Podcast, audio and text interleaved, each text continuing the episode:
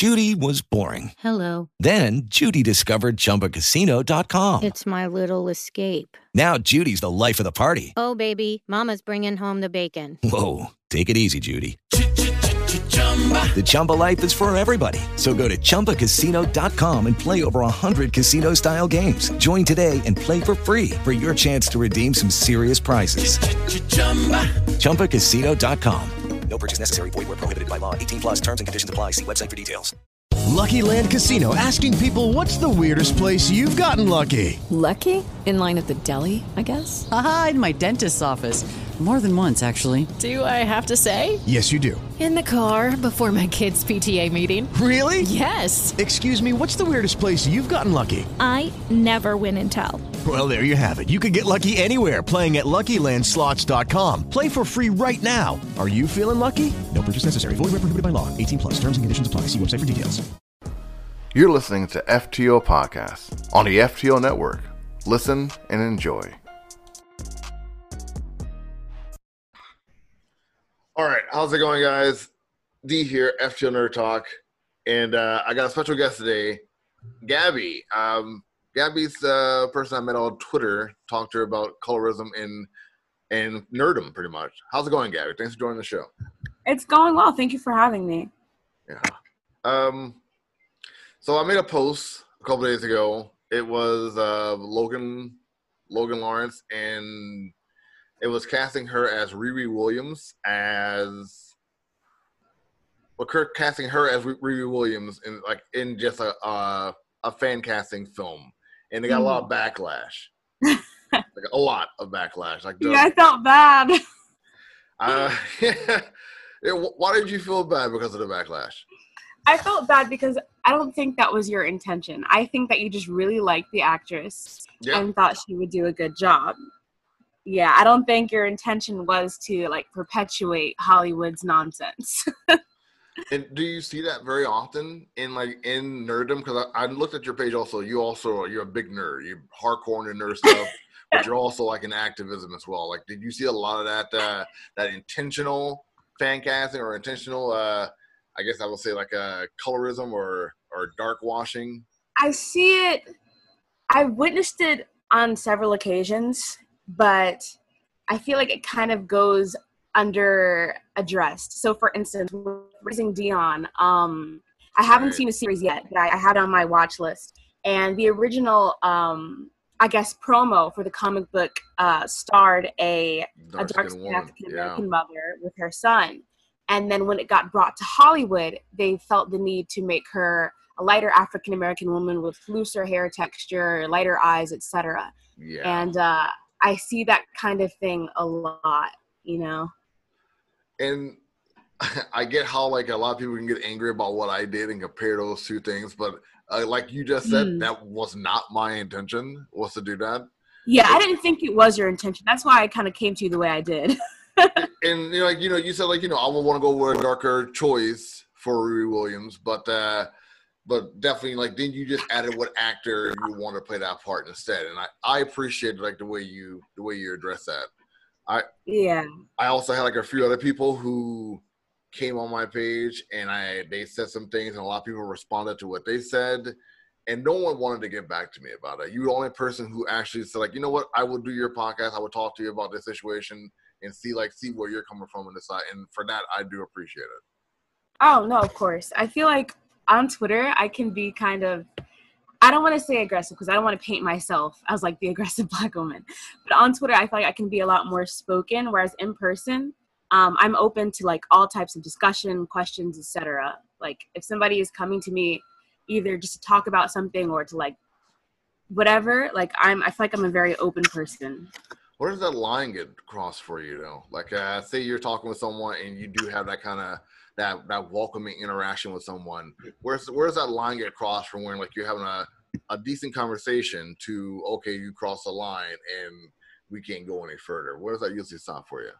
I think it comes from disrespect. I feel like, and also just like a willing, an unwillingness to listen. I've I've heard it called um, being intentionally obtuse. Yeah. Like, for instance, let's say I'm having a discussion with somebody on Twitter, and they continuously either misread or dismiss whatever points I'm making, I don't feel the need to further that discussion because none of us are getting anything out of that discussion.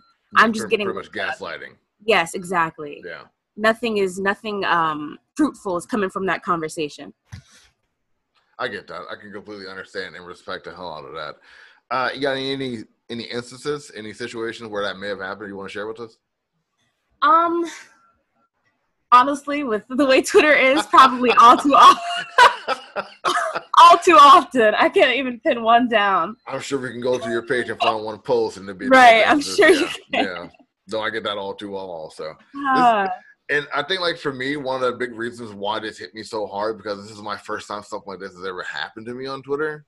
Yeah. Like on yeah. Facebook, it was a norm because it's Facebook. That's where most of the conservatives hang out. But uh, Mm, on Twitter, it really caught me off guard. And the fact that it was like it was a majority of black folks. Uh, yeah. This is the part that's gonna like get a little tricky to talk about because I don't usually talk about this out loud. It's mostly in my head. Mhm. Uh, it was mostly black people saying that a black person isn't black enough to play a black character, and that that was the part that was striking me the most. okay. this- out of this entire conversation.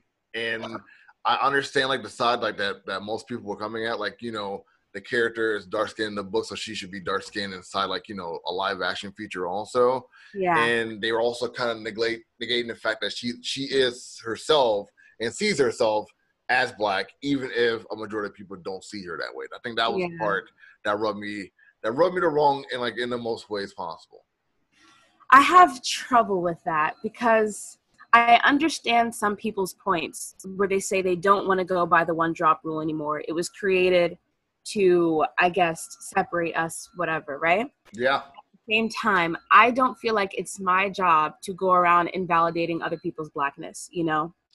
I don't feel like I have that power, regardless of whether or not I am, my both my parents are black. I don't feel like it should be me going around saying, "Oh no, she's not, she's not black," you know. But at the same time, um, I don't know if it's people thinking she's not black enough. I think it's just like you'll see like the representation we get. We can go back as far as like uh in the '90s, let's say. One of your Right. TikTok videos showed that. Yeah, yeah. The, the, um, the black women of Netflix, I think it was. Yeah. Yes, yeah, and it's always. I feel like it's always the uh the same type, you know. Light So- skin, like yeah. light, light, bouncy, curly hair. Yeah. Yes, beautiful hair. Don't get me wrong. Yeah. but it's Beautiful skin too, but yeah, Right, that's usually what it exactly. right.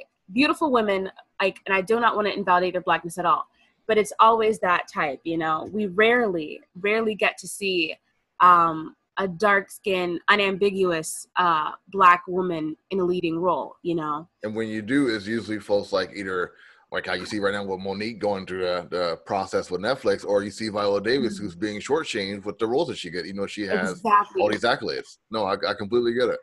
Yes, and Viola Davis is an amazing actress, and oh my god, like I'm not sure if you follow her Instagram page, but uh, uh, everything she talks about is activism currently. Uh-huh. Everything, that. everything there right now is activism. Everything she posted is either about like the struggle that she went through, or what's going on right now, or how people should be paying attention to X, Y, or Z, or police brutality. So she's doing her part, but still she doesn't get the respect or, or you know admiration she deserves in Hollywood. exactly. I, I also saw on your TikTok page that you had a you had a comment that someone left on your page about how they thought you were white. Oh Uh, my god. Older some older white woman thought that you were white and like she thought that, that what you were saying was invalid because she thought you were white. Yes. Oh my god. And anybody is you guys can go on my Instagram. Um What's the page? at Gabby with a dot Y and it's spelled like G A B B Y W I T H A dot Y. Right? I'll put it in the description also. Thank you. Yes, you can go on my page. You can see that I, I consider myself brown skin. I don't feel like I'm getting the same colorism that darker skinned women get. And I also do not feel like I am light enough to receive um, the benefits, I guess, of colorism. the, Whatever. the- privilege that you would get for being that. I guess benefits would be a better option than privilege. Yeah, like, yeah. Exactly. I feel like I'm somewhere in the middle. So this I post this picture on Twitter um, under the hashtag like I am black. It was like a celebration that that black people all over the diaspora doing. And I post this picture and um, this woman, it gets like a decent amount of likes. I rarely get that many likes on Twitter. um, this woman comes under my page, and I don't know if she's a troll or if she genuinely believes this, but she says, I see white, right? And then this just like annoys me so much because I feel like whenever um, we see, I'm not gonna, you know, hype myself up in any way, but I feel like Right. whenever people see uh, a black woman that they find uh, attractive, they try to invalidate her blackness by saying like, "Oh, she must have white ancestry." I've seen it with Beyonce, with uh, whoever, you know, and it's I- like, There was an incident that happened with me and my wife. My wife is Hmm. white and my son is biracial, and Okay. we were at a we were at a restaurant, and a woman says, "Oh wow, he's just so beautiful." Yeah, And my wife said to him, like, "Oh yeah, yeah, he's like he's like the right kind of right kind of mix, right?" oh my god, Like being condescending towards her, and she didn't even seem to understand the fact that my wife my wife was being condescending to her. So I get exactly what you're talking about. Yes, yeah. And that it irks me so much because I feel like of course African Americans have um, European admixture because of slavery. Of Because of course. slavery, yeah. Exactly. Like we even if we all say we're fully black, we're only as fully black as we can be because of of slavery and what happened to our our ancestors. Oh, you, you had a you had a third president who pretty much just made it a, a fucking game of doing something like that. So no, I get it completely. Yes, exactly. But I feel like too, and this kind of goes with invalidating someone's blackness is why I don't feel like it's my job. I feel like to say that is to say that just being black isn't enough to be beautiful, you know, and that it really it grinds my gears. so to speak. Yeah. Yeah, no, I get that. I get that completely. Um, there's a lot of other things in your page also, like you like you said for the Netflix, the Netflix, uh, the Black woman on Netflix that you have. You also have uh, the the stories of colorism, so part one and part two also. Hmm. What, what prompted you to make those videos on your TikTok page? Um, I don't even. Let's. Okay, my mother. Um, she's a fair-skinned black woman, and she used to tell me stories. She was born in the '60s, early '60s. She used to tell me stories about how her grandmother, who, on her father's side, who was also fair-skinned, um, how she used to treat, how her grandmother used to treat um, her cousins, her darker cousins, poorly and how she used to elevate like my mom and the other like fair skinned black children and how that used to make my mom so upset so my mom from a very young age taught me like we didn't even have a word for it at that time but she used to call it color struck she Oh, used wow. to say yes she used to t- teach me how like some members in her family were color struck and how how bad and how like vile um that was.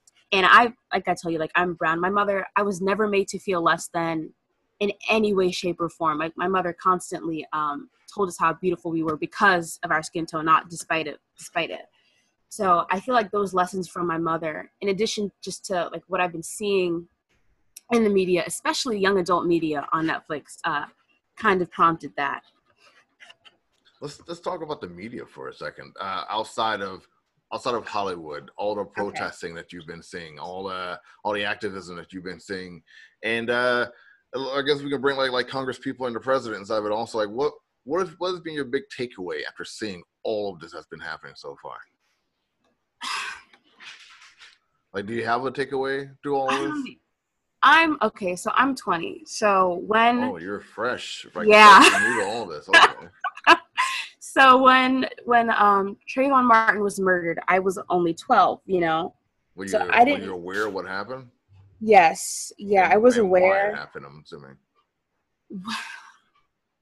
Sort of. I'm writing an article about this for my my school's uh paper. Oh wow. I and in the article I say like I was aware that um that black people, you know, were kind of seen as more threatening or the more antagonist of the United yes, the States. Yeah. antagonist. Yes, and I, I kind of was aware of that at, at, at 12. You know, our parents give us the talk, the police, etc. So I guess I knew why, but I just didn't know how bad it was. You know, when you're, you're 12, you don't really know how bad it was. Right. And then I'm seeing like you know whatever eight years uh I can't math, but however many years later, um that I don't want to say not much has changed because people are doing like these protests are still going on. You know, it's been 49 days and they're still going on, and people are still talking about Breonna Taylor. Yeah. So I I'd like to say that there's a difference. I don't know if I have a big takeaway except for I've never seen anything like this. Not like know, this. No. I've never. No, not not in all fifty states. Not in uh, like Right. Most, not in most uh most countries outside the U.S. No, Exactly. No. Exactly.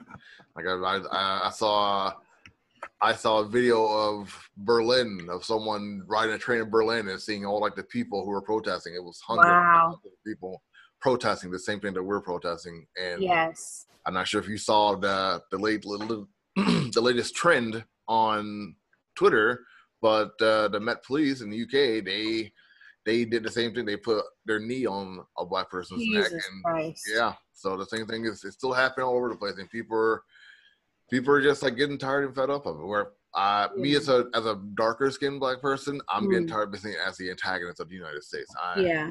I can't. I can't. on Saturday morning cartoons. Yeah.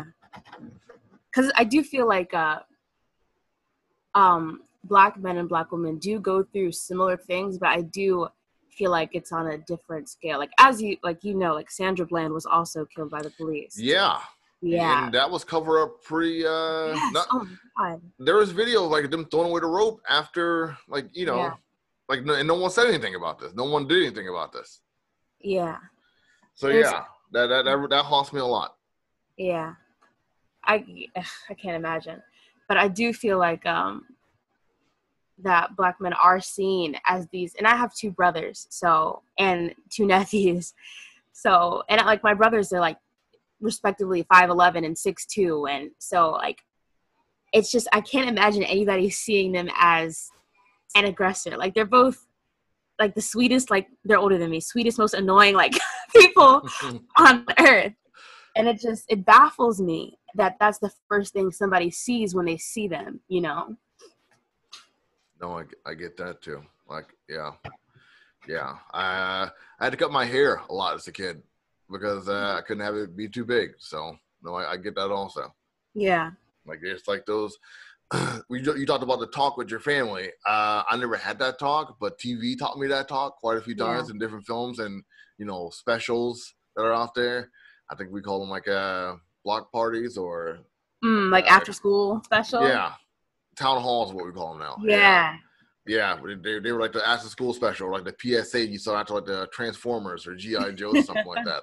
That was my talk for me because yeah my my mom's generation they didn't like to have that kind of talk with the kids. That, you know, the diaspora of, of black people. I'm from the south, like they don't like to talk about racism in the south whatsoever. Okay. So yeah, okay but yeah, like I, I get it completely. And now we have uh, John Lewis who just passed away. He was like uh, Mm. he, he's still with Martin Luther King and Selma. He he marched. He pretty much started like the civil rights movement with Martin Luther King Jr. So, and now he's gone. Like, uh, does that touch you in any certain way? i wish i knew his work more than i did i feel like i'm just coming into this um i feel like every not every i don't want to generalize we're not a monolith but i feel like um A large amount. What happened A, lar- a large amount of black people. I get that. No, um, I was gonna say, uh, I feel like uh, a majority of uh, like black people go through this thing. We either like in late in high school or early in college, where they're kind of like looking themselves in the mirror and like trying to figure themselves out. So I have been doing a lot more digging into civil rights movement. I'm reading something by Bell Hooks right now, but I don't know um, John Lewis's work as uh, I wish I knew more about his life and legacy. So I will do some digging into that. But I do, I just want to say that I feel like the more of our heroes that die off, the easier it's going to be for people to say it was so long ago. And that frightens me, you know? Well, uh, like you just said, the protest been going on for almost 40 days plus, 49, 40 days plus right now. I don't think anyone's gonna say it's gonna be uh, X amount of time uh, days ago or whatnot. But uh, I do, I do understand what you're saying because that is like you know a normal trope that people like to throw in your face or gaslight, gaslight Right. you with. Uh, this is my first time having a conversation of this sensitive nature, so that's why I'm stepping, stepping on my words a lot. I'm using Oh, a little fine. more, a little more smooth when it comes to this, but uh, this is a, a touchy subject for me, and I usually keep the podcast a bit more lighter than this. Usually, Yeah. my co-host Shaza, who uh, who had like the, the the vocal tone about these type of type of subjects, but Hmm. I appreciate you sharing your thoughts with me. I appreciate you joining me on this podcast. Uh, Of course. this was not supposed to be some kind of validation or vindication for me in that post. I still stand by what I posted. I was not I was not trying to be antagonistic towards anyone about anything. It's just like like you said, I thought that she would be a good actor for the role. So Yeah. yeah. All right. Thank you so much for joining me, Gabby. This has been great. Thank you for having me. All right. Uh, and where can people find you again? On Twitter and TikTok? On TikTok, it's Gabby, G A B B Y, B B Y underscore on TikTok. And on Twitter, um, I don't even know if I'm going to give you guys my Twitter because I'm a little radical on Twitter. no, it's cool. I get it. but you can definitely find me on TikTok. there you go. Just stick to the TikTok. All right. Right. Take it easy, guys. Hey, you amazing independent comic creators. Do you have something special you want to share with the world? Have you got a finished product? Are you looking to have your comic creation published and made available for your fans? Well, here at Amazing Action Comics, that's what we do. We publish creator owned content, which means you own the rights to your creation always, the way it was always meant to be. We just help bring it to your fans through digital and or print solutions. We are currently seeking new and fresh content to add to the Amazing Action Comics family. So visit us at www.amazingactioncomics.com and submit your project today. What are you waiting for? Go now. And remember to always be amazing, stay amazing, read something amazing.